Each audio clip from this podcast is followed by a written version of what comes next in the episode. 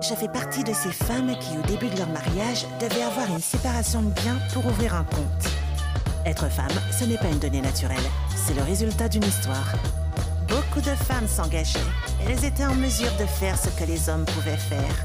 Si une femme n'a pas contrôle de son budget, n'a pas contrôle de son argent, qu'est-ce qu'elle peut faire toute seule?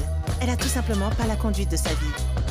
Hello, c'est Johanna. Je te souhaite la bienvenue dans Nous, les investisseuses. Le podcast qui t'aide à prendre en main tes finances personnelles et à investir en t'inspirant du parcours de mes invités. Alors mets-toi à l'aise parce qu'on commence maintenant.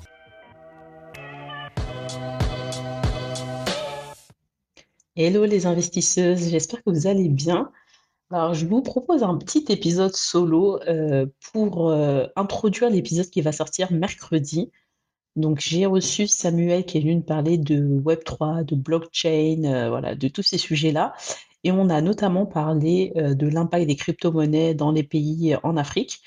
Et je trouvais que c'était intéressant que je vous fasse une petite introduction euh, pour, que, pour cet épisode-là, pour que vous puissiez mieux comprendre si vous n'êtes pas au fait de ces sujets, euh, comprendre un peu euh, pourquoi euh, des cryptos ont été créés, pourquoi... Euh, Euh, l'indépendance économique des pays euh, d'Afrique subsaharienne euh, euh, ne pourra se faire sans, euh, euh, sans la monnaie. Et du coup, bah, j'en profite aussi, ça, ça permettra aussi de comprendre un peu mieux le contexte, euh, le contexte actuel dans lequel nous vivons, hein, pourquoi les taux sont, sont à la hausse, et cetera. Mais bon, de toute façon, je vous ferai d'autres contenus un peu euh, dans ce type-là, plutôt sur le site. Mais euh, voilà, on va commencer l'épisode. Et euh, je vous propose euh, de vous retracer un petit peu l'histoire de la monnaie, mais vraiment rapidement. Alors, je ne vais pas reprendre euh, tout ce qui est euh, troc, la période où, euh, parce qu'avant la création de monnaie fiduciaire, donc ce qu'on a aujourd'hui, hein, les euros, les dollars, et cetera, euh, on, les gens faisaient du troc pour échanger, euh, voilà, comme monnaie d'échange, il y avait le troc. J'en parle pas parce que ça remonte, sinon je vais vraiment vous refaire toute l'histoire, c'est un peu trop long. Par contre, je vous invite à, à vous procurer le livre euh, Snowball de Yoann Lopez parce qu'il en parle dedans. Donc je vous mettrai euh, le lien euh, du livre dans les notes de l'épisode. Mais là, aujourd'hui, on va vraiment se focuser sur la partie monnaie fiduciaire.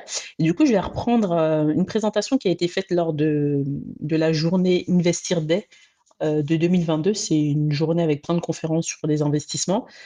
Euh, donc il y a un trader qui, a, qui, a, qui parlait un peu de comment euh, tirer profit de, de l'inflation, comment investir justement pour combattre l'inflation. Et donc il a fait une petite histoire, un, un petit historique sur, euh, sur euh, la monnaie. Donc du coup je vais reprendre exactement bah, sa présentation parce qu'elle était très bien. Alors au niveau de l'histoire, il a décomposé en trois phases. Euh, donc la première phase qui va jusqu'en dix-neuf cent soixante et onze. Où euh, le dollar, parce que c'est la monnaie euh, principale aujourd'hui, hein, la, la monnaie qui est la plus utilisée dans les échanges internationaux. Euh, donc le dollar, il était indexé sur l'or, c'est ce qu'on appelait l'étalon d'or.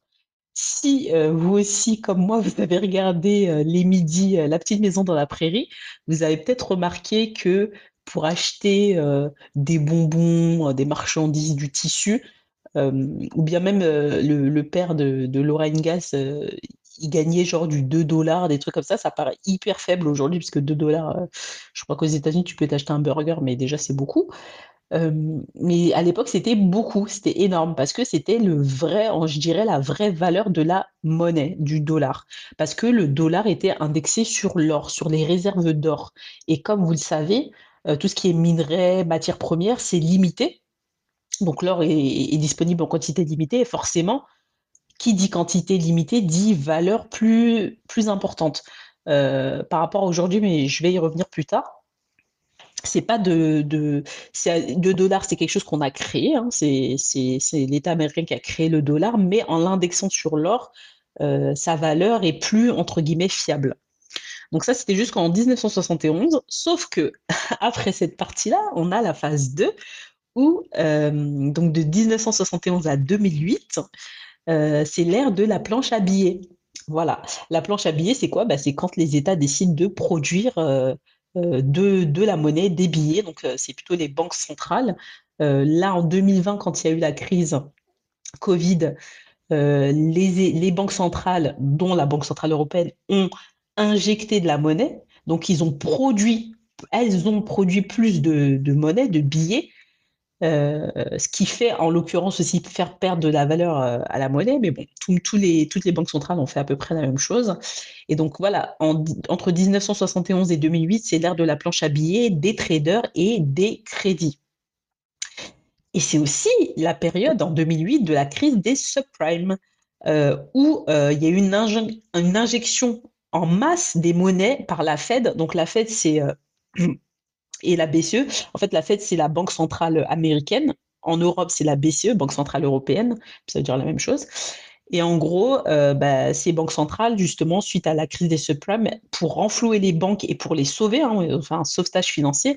Euh, si vous ne savez pas ce que c'est que la crise des subprimes, je vous invite à écouter, je crois, c'est l'épisode euh, euh, trois ou deux de, du podcast, mais je vous le mettrai dans les notes également, où j'ai parlé de, voilà, j'ai, j'ai reparlé un peu de toute cette crise-là qui était due à la création de produits financiers euh, baqués sur des biens immobiliers. Bon, bref, en gros, euh, les Américains voulaient devenir propriétaires, euh, sauf qu'ils n'en avaient pas les moyens, et les banques leur ont prêté, mais avec de, ont prêté à des personnes qui ne pouvaient pas normalement emprunter. Et du coup, euh, ça a créé une bulle de l'immobilier, et là, quand tu, quand il y a une bulle, au bout d'un moment, elle pète, à force de grossir, et du coup, c'est ce qui s'est passé, et ça a créé une crise mondiale, euh, une crise financière et économique. Mais bon, je vous laisse euh, écouter l'épisode pour plus de détails. Donc voilà, on a eu cette crise-là où les banques euh, bah, voilà, ont été renflouées par euh, les banques centrales. Euh, il y a aussi la phase des crédits. Bah, la, les crédits, je vous ai dit, bah, c'est quoi? C'est de l'argent qu'on crée, en fait. C'est de l'argent fictif, hein. Euh, en gros, les banques, donc vos banques euh, traditionnelles et les banques qui ont pignon sur eux, elles, elles empruntent de l'argent à des, trop, à des taux préférentiels aux banques centrales, et après vous les, bah, vous les revendent entre guillemets, donc elles vous octroient des crédits. Sauf qu'en fait, euh, le crédit, il est, euh, enfin, un crédit, un crédit financier, il est, il est basé sur rien du tout. C'est juste de la création de, de, de monnaie. On crée, on crée de l'argent qui n'existe pas, on le prête en échange d'un, d'un taux d'intérêt. Euh, et euh, voilà, c'est un peu le système, bah, c'est, c'est totalement le système dans lequel on vit aujourd'hui. Et euh, je vous parle de ça pourquoi? Parce qu'en réalité, il y a un chiffre qui est important, c'est que si aujourd'hui, dans l'économie dans laquelle on vit, donc on est en deux mille vingt-trois, quand je, le sept avril deux mille vingt-trois exactement, quand j'enregistre cet épisode, si on remboursait tous les crédits qui existent dans le monde, il y aurait soixante pour cent de la monnaie qui disparaîtrait. Donc en réalité, la, la monnaie qu'on a aujourd'hui, hein, les euros, les dollars, et cetera, tout ça, c'est du crédit, en fait. Ce n'est pas de la vraie monnaie, entre guillemets. Enfin, c'est de la vraie monnaie, mais c'est, c'est pas de la monnaie qui a, qui a une vraie valeur, en réalité, puisque c'est quelque chose qu'on a créé. Et, euh, et la monnaie, elle a, elle a de valeur que ce qu'on lui donne, en fait, hein. D'où la création des crypto-monnaies et d'ailleurs du Bitcoin, euh, puisque Satoshi Nakamoto, le, le fondateur, le, les, la fondatrice euh, de cette crypto-monnaie-là, euh, en a eu ras-le-bol en fait euh, de la mainmise des États et euh, voilà, des, des dirigeants qui faisaient ce qu'ils voulaient. Et suite à la crise des subprimes, a décidé de créer, euh, bah, finaliser le projet de création du Bitcoin, qui est une monnaie Euh, pas digitale, mais oui, une monnaie virtuelle, donc basée sur une blockchain, donc qui permet, qui permet du coup euh, d'émettre de la monnaie, mais sans euh, tiers de confiance. Enfin, le tiers de confiance, c'est, c'est, c'est les gens, en fait. C'est le système. Il n'y a pas un État qui peut venir dire euh, « moi, je vais créer plus de Bitcoin » ou euh, « je vais réduire ». C'est pas possible. Euh, c'est euh, un algorithme, enfin, c'est, c'est une manière de calculer qui a été euh, informatique qui... A décid... enfin, qui a, dès le début de la création, a dit, bon, on va, il y aura vingt et un millions, si je ne me trompe pas, de Bitcoin au total, on ne pourra pas en faire plus. Voilà. Et là, ça revient un peu, c'est pour ça que certains parlent de, d'or noir ou quoi, c'est que ça fait penser un peu à l'or, puisque l'or est en quantité limitée et le Bitcoin est en quantité limitée. Donc voilà un petit peu pour l'histoire du Bitcoin, mais je vous mettrai, euh, euh, pour les personnes qui sont abonnées à la newsletter, je vous mettrai du contenu là-dessus, je vous remettrai euh, un contenu que j'avais créé justement pour expliquer euh, la création des crypto-monnaies, pourquoi ça existe, euh, de quoi il s'agit, et cetera. Et sinon, je vous renvoie aussi, euh, si ça vous intéresse vraiment ce sujet, à un très beau reportage euh, réalisé par Arte sur euh, justement sur Satoshi Nakamoto, sur le, la création du Bitcoin. Euh, donc je crois que c'est en cinq épisodes, mais c'est vraiment très intéressant, donc je vous mettrai ça dans les notes aussi de l'épisode si vous voulez aller plus loin. Donc je vous disais, phase un, étalon d'or, donc le dollar indexé sur l'or jusqu'en soixante et onze, Ensuite, de soixante et onze à deux mille huit, on a l'ère de la planche à billets des traders et des crédits, mais au final, ce système-là finit par se casser la gueule et euh, des révolutionnaires, euh, donc euh, le, le groupement euh, des crypto-punks, euh, pardon, des crypto-punks, je suis un peu enrhumée, euh, ont créé, euh, voilà, de là est née euh, le, les crypto-monnaies, à savoir la première qui est le Bitcoin, qui n'a vocation qu'à être qu'une monnaie, hein, parce que toutes les crypto-monnaies ne sont pas des monnaies. Ensuite, on a la phase trois. De deux mille huit à maintenant. Donc ça, c'est la phase où on entre dans la phase de monnaie-dette avec la monnaie centrale, puisque euh, de deux mille dix à deux mille quinze, je vous l'ai dit avant, hein, euh, la crise des subprimes, c'est deux mille huit, mais après, ça s'est déversé sur, euh, sur l'Europe euh, pendant plusieurs années. Enfin, ça a commencé par les États-Unis, après ça arrivait comme d'habitude. Hein, ça commence aux États-Unis, après ça arrive en Europe et dans d'autres pays du monde. Donc, de deux mille dix à deux mille quinze, bah, il y a eu un plan de sauvetage des banques, hein, euh, comme je l'ai dit tout à l'heure, via l'injection massive des monnaies pour sauver des banques commerciales, hein, donc les B N P, L C L, et cetera, Société Générale. Ensuite, de deux mille vingt à deux mille vingt-deux, on se rend compte, bah, c'est la période de, du Covid, hein, du confinement, où tout le, enfin, le monde entier était confiné, quasiment. Et euh, on a noté que les banques centrales, encore une fois, ont imprimé énormément de monnaie, énormément d'argent. Je vais vous donner un chiffre pour être un peu plus précise et pour que vous puissiez vous rendre compte. Entre deux mille vingt et deux mille vingt-deux, donc en deux ans, il y a eu treize fois plus d'argent imprimé qu'entre deux mille huit et deux mille vingt. Donc en deux ans, treize fois plus d'argent imprimé qu'en douze ans. D'où l'inflation que l'on vit actuellement. C'est de ça qu'il s'agit. Pourquoi il y a autant d'inflation? J'avais fait une newsletter en disant « c'est pas la faute à Poutine », parce que c'est beaucoup plus profond que ça. C'est justement ce système-là où euh, bah, les banques vont émettre et émettre et émettre de l'argent euh, comme, elles, comme bon leur semble, entre guillemets, qui fait qu'on arrive à un système où bah, les, les prix augmentent. Enfin, c'est un cercle, en fait. Hein. Tout est interdépendant. Et du coup, on a une inflation. Euh, euh, bah, au moment où j'avais fait la conférence, la, l'inflation était à treize pour cent. Après, ça dépend comment on la calcule. Hein. Il y a plusieurs manières de, de compter l'inflation. En, en France, l'INSEE prend euh, euh, le panier, un panier moyen hors tabac et hors alcool, parce que du coup, sinon, ça allait exploser. Mais euh, c'est vrai que l'énergie a beaucoup augmenté. Bon, ça, c'est dû à la crise, euh, enfin, à la guerre euh, ukraino-russe. Mais euh, sinon, avant ça, euh, à cause du Covid, il y avait déjà euh, pas mal d'inflation à partir de cette période-là, plus la guerre ukraino-russe, plus, plus, plus, plus, plus, plein de sujets qui font que euh, bah, là, c'est l'effet boule de neige, mais dans le mauvais sens. Donc, euh, on en arrive à une inflation à deux chiffres et ça fait mal au porte-monnaie.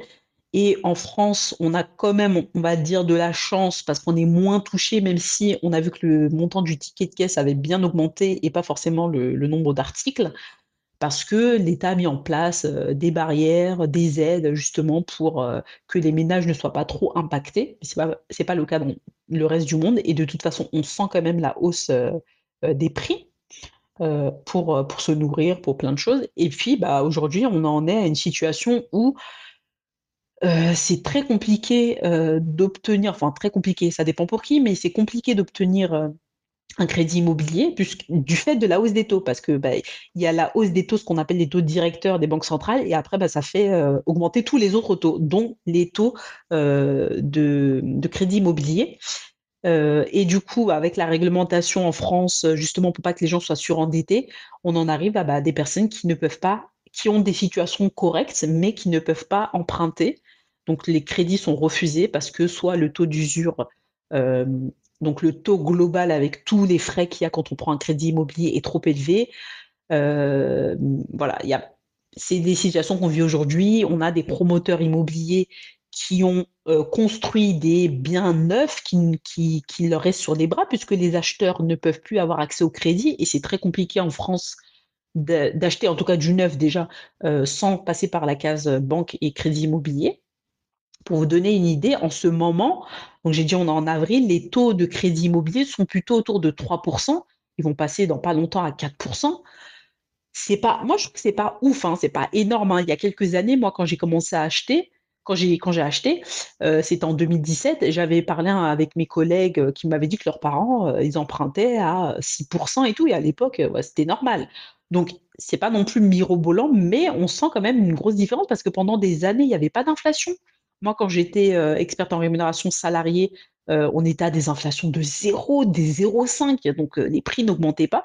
Et là, on est à des inflations à deux chiffres, donc euh, ça fait mal, ça fait mal au porte-monnaie et les gens ne comprennent pas. Donc, euh, donc voilà un peu la situation pour expliquer euh, pourquoi on en est arrivé là.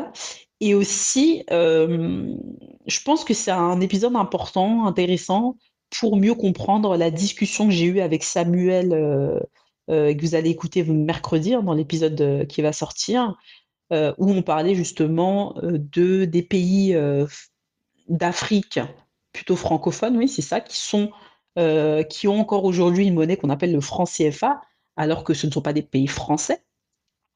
Et euh, cette monnaie-là est euh, distribuée et gérée par la France.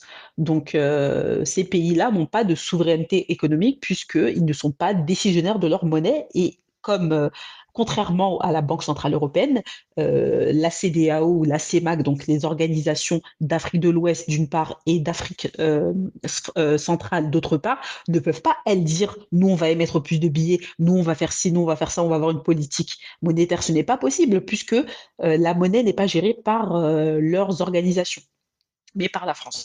Donc, c'est un peu ça dont on a parlé avec euh, Samuel, mais euh, de toute façon, j'espère que vous serez en rendez-vous et... Euh, et que euh, vous écouterez cet épisode.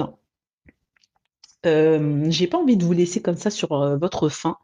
J'ai envie de vous donner quelques préconisations, mais euh, je pense que ça ne va pas vous euh, surprendre.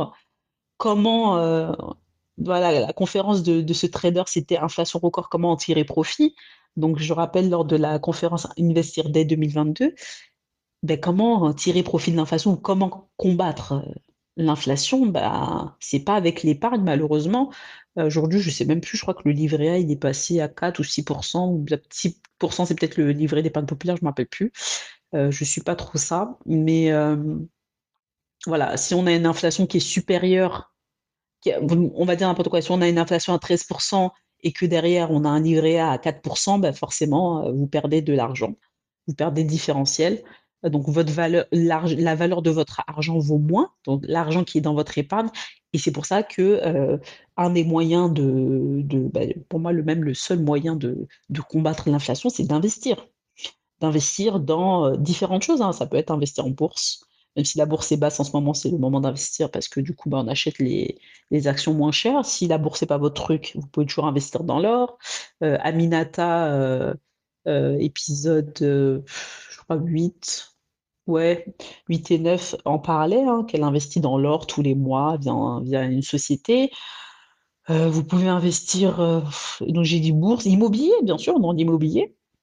Enfin, tout ça, c'est des moyens de combattre l'inflation et de s'assurer des revenus aussi, des revenus passifs euh, pour, euh, bah, pour faire face aux aléas de la vie, pour faire face euh, euh, bah, à la baisse de rémunération quand on sera à la retraite, pour faire face à... à des situations euh, voilà, de, de difficultés financières. Donc voilà, le moyen, c'est d'investir. Donc c'est pas pour rien que vous êtes dans nous, les, vous êtes en train d'écouter Nous, les investisseuses. Donc voilà, je voulais vous reprendre ça, l'histoire de la monnaie, vous expliquer un petit peu euh, euh, pourquoi la situation est telle qu'elle est et aussi mieux introduire et que vous puissiez comprendre notre échange avec Samuel parce que euh, euh, pour les personnes qui ne sont pas au fait du sujet, peut-être que ça va para- paraître technique, Euh, ça ne l'est pas, mais voilà, c'est des choses, euh, je pense, qui sont importantes à comprendre. Euh, moi, j'ai fait des cours d'économie, j'ai jamais trouvé que c'était hyper intéressant, même à l'école, on nous apprend des trucs, mais pas forcément hyper pratico-pratique. Bon, là, j'espère que j'ai été assez claire pour vous, que ça vous a intéressé, que vous avez compris. Euh, n'hésitez pas à me laisser euh, un commentaire. Pour les personnes qui utilisent Spotify, je vous mets maintenant systématiquement dans les épisodes et dans les épisodes précédents aussi un question-réponse si vous avez des questions, et des fois je vous mets même des sondages, donc euh, n'hésitez pas si vous avez une question à me la poser, ou sinon vous pouvez me suivre sur LinkedIn et, et venir me poser vos questions, je serais super contente de parler avec vous. Bon, bah, sur ce, je vous laisse, et puis je vous dis à mercredi pour l'épisode avec Samuel. Euh, ce mois-ci, on va pas mal parler de web trois, de blockchain, de crypto-monnaie, donc euh, Samuel mercredi, et puis euh, je vous réserve la surprise du, de l'autre épisode euh, euh, qui va suivre. Allez, je vous dis à la prochaine dans Nous, les investisseuses. Merci d'avoir écouté cet épisode jusqu'à la fin. Comme d'hab, je te laisse toutes les ressources dans les notes de l'épisode. Big up à toi si tu laisses un avis ou une note sur Apple Podcasts ou Spotify. C'est grâce à toi que le podcast est plus visible et que je peux faire venir de super invités. Allez, je te donne rendez-vous pour le prochain épisode de Nous, les investisseuses.